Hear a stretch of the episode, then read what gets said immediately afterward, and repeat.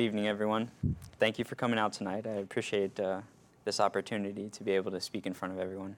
Uh, it's a blessing, and it's uh, an encouragement that uh, that we have everyone here today. And we know uh, not everyone is here, but uh, we know that they're safe, and that we hope that God will return them to us. Um, and thank you, Mark, for that reading. We really appreciate that. Really appreciate that, David, for the singing.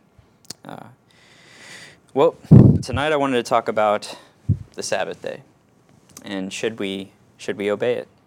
Uh, many people uh, have heard of the Sabbath. If you've read the Old Testament, you've definitely heard of it. Uh, there's probably people in your families or maybe friends that you know that uh, might even obey the Sabbath. So it's definitely good to know what we're talking about here tonight when we uh, talk about this Sabbath. We need to get a better understanding. So, the first place that the Bible talks about the Sabbath here is mentioned in Exodus chapter 16 and in verse 21. It says uh, that they gathered every morning, every man according to his need, and when the sun became hot, it melted. And so it was on the sixth day that they gathered twice as much bread two omers for each one, and all the rulers of the congregation came and told Moses. Then he said to them, This is what the Lord has said Tomorrow is a Sabbath rest, a holy Sabbath to the Lord. Bake what you will bake today, and boil what you will boil, and lay up for yourselves all that remains to be kept till morning. so, based on this context here in uh, chapter 16, what has just happened to the Jews is they or uh, they've escaped Egypt. They were enslaved. And remember that God gave the uh, Egyptians the plagues. And on that last plague, uh, the Pharaoh definitely told, told them to leave. He didn't, wanna, he didn't want any more of, uh, of the wrath of God. And Pharaoh's heart was hardened, and he chased after, after the Jews. And we know that uh, the Jews escaped through the, the Red Sea crossing, and then were uh, the Egyptians followed in, and the walls of water uh, crushed the Egyptians. And this picks up while they're uh, in the wilderness, and they're hungry. They, they need food, they need bread. And God provides. God gives them the manna, the bread from heaven that uh, can never spoil. And this is the first mention of the Sabbath that we see where they are not to work on that next day and they're supposed to gather food from the day prior. So, what is the Sabbath? Well, we know that it was given to the Jews here in Exodus chapter 20 when the Ten Commandments were given to the Jews and God was on Mount Sinai. And one of those commandments, the fourth one, Remember the Sabbath day to keep it holy. This is Exodus chapter 20 and verse 8 starts.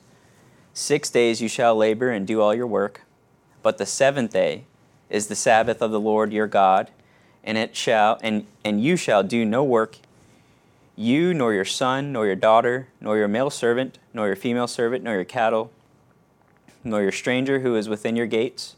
For in six days the Lord made the heavens and the earth, the sea, and all that is in them and rested the seventh day. Therefore, the Lord blessed the Sabbath day and hallowed it. So we see that God commands not to work on that Sabbath day. And we know the Sabbath day being the seventh day being Saturday. So, what, what does that word mean, Sabbath? Well, the Hebrew word there is Sabbat, and according to the lexicons, it means to rest, to cease, the day of work, uh, cease from working. So obviously, we can gather that they are to do no work. And no work means exactly that no uh, making any fires, uh, not even their cattle can work. Uh, so you couldn't even, you know, pet your dog. You can't uh, pick up your animals. You can't clean them. Uh, any work at all is forbidden. And so we know that this law was specifically given it was given to the Jews. We can read that in Exodus 19 when God was talking to, uh, to Moses here. He said he's giving this law to the children of Israel. And so we know that this law can't be for anyone other than the Jews. This is specific to them. So we know it wasn't given to anyone else, not the Egyptians, the Greeks. Um, it was definitely the Jews. And we see it mentioned over and over again in the Old Testament that this was addressed to the Jews. So, and we have to understand that there is a major penalty for not following this. We can see these are some other verses here that show us in the Old Testament that this was definitely for the Jews in Deuteronomy 5 and verse 1. It says that the Lord God made a covenant with us in Horeb, and the Lord God did not make this covenant with our fathers, but with us, those who are here today, and all of us who are alive. Observe the Sabbath, keep it holy, as the Lord your God commanded you. We see it here in Nehemiah 9. Says, You came down also on Mount Sinai and spoke with them from heaven and gave them the ordinances and true laws, God or good statutes and commandments. You made known to them your holy Sabbath and commanded them the precepts, statutes, and laws by the hand of Moses your servant. And we have Ezekiel chapter 20, but they rebelled against me and would not obey me. They did not all cast away the abominations which were before their eyes, nor did they forsake the idols of Egypt. And then I said, I will pour out my fury on them and fulfill my anger against them in the midst of the land of Egypt. But I acted for my name's sake, that it should not be profaned before the Gentiles, among who they were, in whose sight I had made myself known to them, to bring them out of the land of Egypt. Therefore I had made them go out of the land of Egypt and brought them into the wilderness and I gave them my statutes and showed them my judgments, which if a man does, he shall live by them. And so now we know that this law was given to the Jews and the Jews alone. And we have to understand that there's a penalty for not obeying this law. The penalty is death. And it says here in Exodus 31 You shall keep the Sabbath, therefore, it is holy for you. Everyone who profanes it shall surely be put to death. For whoever does not any work, uh, that person shall be cut off from among his people. Again in Exodus 35 Work shall be done for six days, but the seventh day shall be a holy day for you. A Sabbath of rest to the Lord. Whoever does any work, on it shall be put to death. You shall kindle no fire throughout your dwellings on the Sabbath day.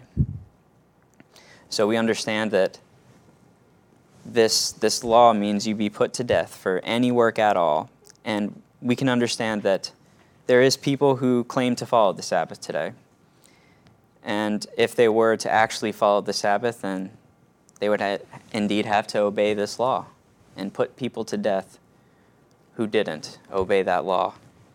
And I, I think we uh, would have a big problem on our hands if there's people going around murdering other people for not obeying the Sabbath. I don't think that's happening right now. So we can definitely agree that the people who claim to follow the Sabbath aren't indeed following the whole letter of the law, are they? So, and do these people do these people cook on Saturdays? Do they uh, clean on Saturdays? Do they go out to eat on Saturdays? Do they force other people to work? And if they did, then they would be disobeying this law and would also be put to death for it.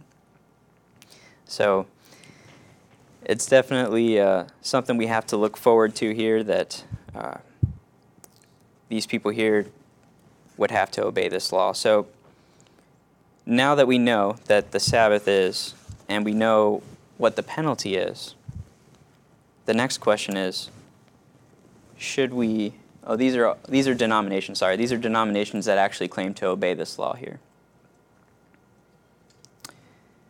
Messianic Jews, Black Hebrew Israelites, the Church of Jesus Christ, Latter Day Saints, Seventh Day adventists Seventh Day Baptists. But should we should we obey this law now? Well, we know that we're under the law of Christ now. And we know that Jesus claimed himself that, that of that authority. In Matthew 28, there it says, And Jesus came and spoke to them, saying, All authority has been given to me in heaven and on earth. So we know Jesus Christ has all authority. And we know he paid the ultimate price on that day. And we know that he followed that law perfectly. And on that day that he died, we know that that old law was wiped out. And this is another verse here in Colossians 3 that also says we're under the law of Christ. And whatever you do, do it heartily, as to the Lord and not to men, knowing that the Lord you the Lord you will receive the reward of the inheritance, for you serve the Lord Christ. So we aren't to obey the Sabbath anymore. We are to obey Jesus Christ, for he has all authority in heaven and on earth. And this is a passage here in Colossians chapter 2. Colossians chapter 2 and verse 14, it says that Jesus wiped out these handwritings of requirements. So when he was nailed to that cross and when he died, that old law was gone. And it says here in verse 16, it mentions Sabbaths.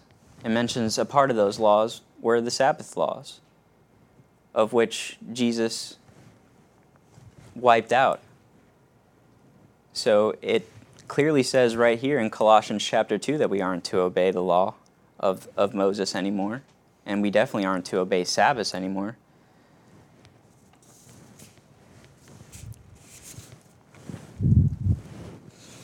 It also says in Romans chapter 7 that we are dead to the law.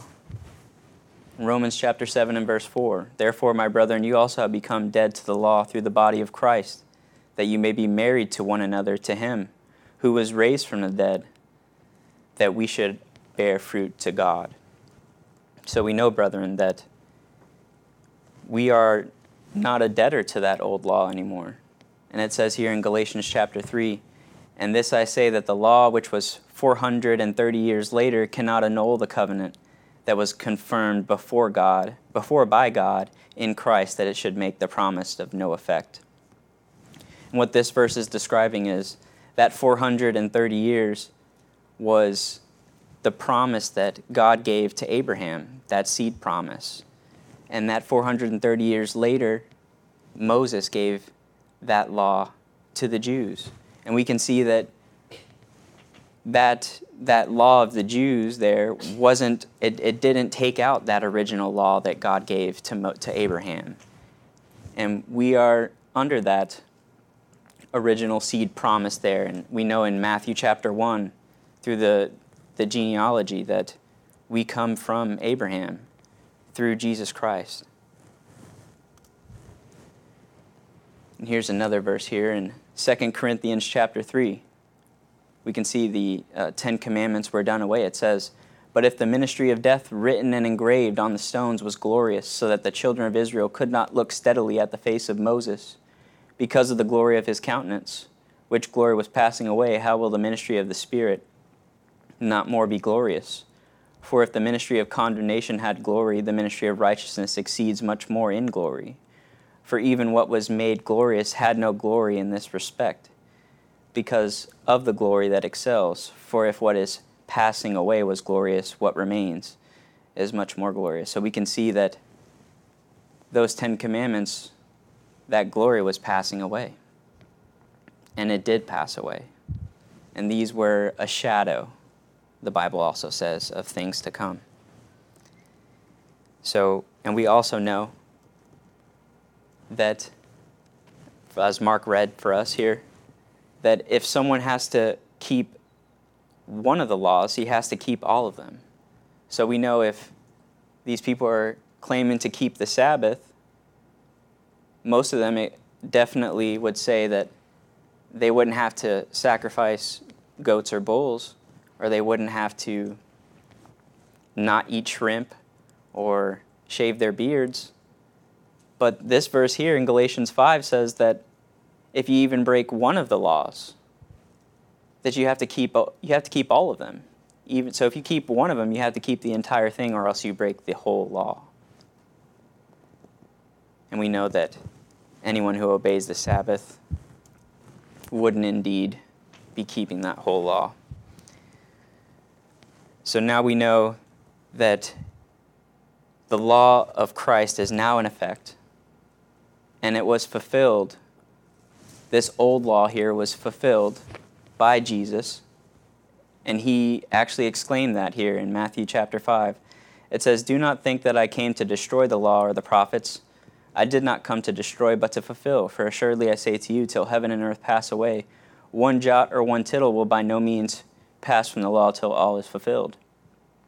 So some will claim that Jesus obeyed the Sabbath, so that would give them the ability to obey the Sabbath. But we can see here that Jesus was born under the old law, and that he said himself that he came to fulfill the law, so he wasn't going to break it. And we know that that verse in Colossians chapter 2 it says that when he died that that those old laws were put away. And this is another verse here that says the same thing that when Jesus dies here in Hebrews chapter 9 it says for where there's a testament there must also be the necessity of there also of necessity be the death of the testator for a testament is in force after men are dead, since it has no power at all while the testator lives. So we, we know that Jesus himself died on that cross, and once he died, that new law came into effect, and we should no longer follow that old law. So, what are we to obey today? Well, we can read in Acts chapter 20 in verse 7 that on the first day of the week we are to come together and we are to break bread together, as it says, as the old church fathers did. And we can read that this also in 1 Corinthians chapter 16 and verse 2 that on this first day that the saints would come together to give collection. So we know that these disciples of Jesus didn't obey the Sabbath anymore. And we know that they came together on the first day of the week, which would be Sunday, the day we are worshiping today. So, in conclusion, what have we learned? We've learned that the Sabbath is a day of rest. We've learned that the law of the Sabbath is for the Jews. And we learned that we're no longer under that old law. We learned that Jesus nailed that old law to the cross when he died. And we also know that we're supposed to worship on the first day of the week. And we're supposed to remember the Lord's death, as it's commanded to us in 1 Corinthians chapter 11. And if there's anyone in this audience or anyone who's listening here on, on this audio recording that hasn't obeyed the gospel, might want to read 1 Corinthians chapter 15. And we hope that if there's anything that you might need, that we could be of assistance to you. And if there's anyone who is subject to this invitation, please let us know while we stand and sing.